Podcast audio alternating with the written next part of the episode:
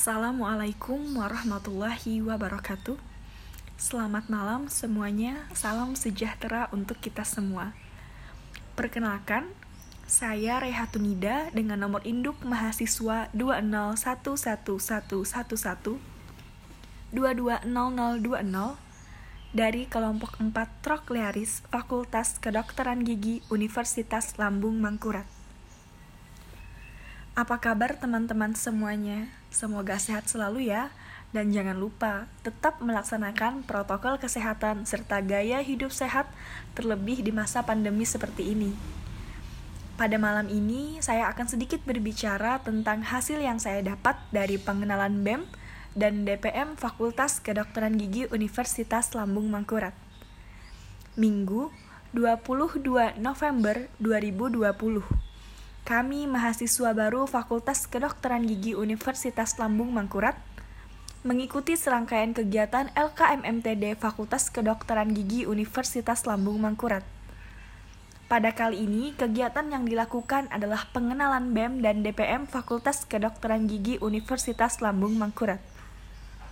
BEM atau Badan Eksekutif Mahasiswa adalah organisasi mahasiswa intrakampus yang merupakan lembaga eksekutif di tingkat perguruan tinggi, dipimpin oleh seorang Presiden BEM dan Wakil Presiden BEM, baik dalam lingkup universitas dan ada pula dalam lingkup fakultas. BEM Fakultas Kedokteran Gigi Universitas Lambung Mangkurat memiliki 9 departemen yang tergabung di dalamnya. 9 departemen ini adalah inti, departemen interna, departemen PSDM, Departemen Pengabdian Masyarakat atau Pengmas, Departemen Eksterna, Departemen Kastrat, Departemen Infokom, Departemen Penelitian dan Pengembangan atau Litbang, dan terakhir ada Departemen Danus atau Dana dan Usaha. DPM atau Dewan Perwakilan Mahasiswa merupakan bentuk dari Badan Legislatif Mahasiswa di tingkat perguruan tinggi, baik dalam lingkup universitas dan ada pula yang berada dalam lingkup fakultas.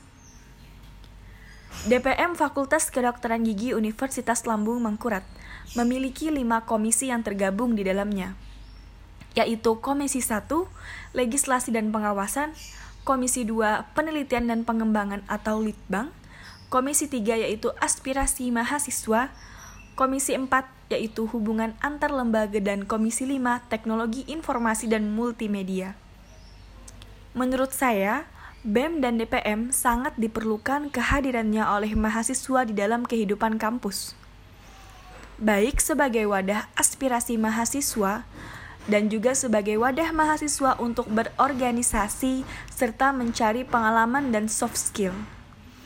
Melalui program kerja daripada BEM dan DPM, baik secara menyeluruh atau program kerja per departemen dan komisi, BEM dan DPM mewakili mahasiswa atau bersama-sama mahasiswa melakukan banyak kegiatan yang tentunya berdampak positif, baik terhadap mahasiswa, terhadap BEM dan DPM itu sendiri, terhadap masyarakat sampai kepada fakultas dan universitas. Mungkin sekian dari saya, lebih dan kurangnya saya mohon dimaafkan. Salam sejahtera untuk kita semua, selamat malam semuanya. Wassalamualaikum warahmatullahi wabarakatuh.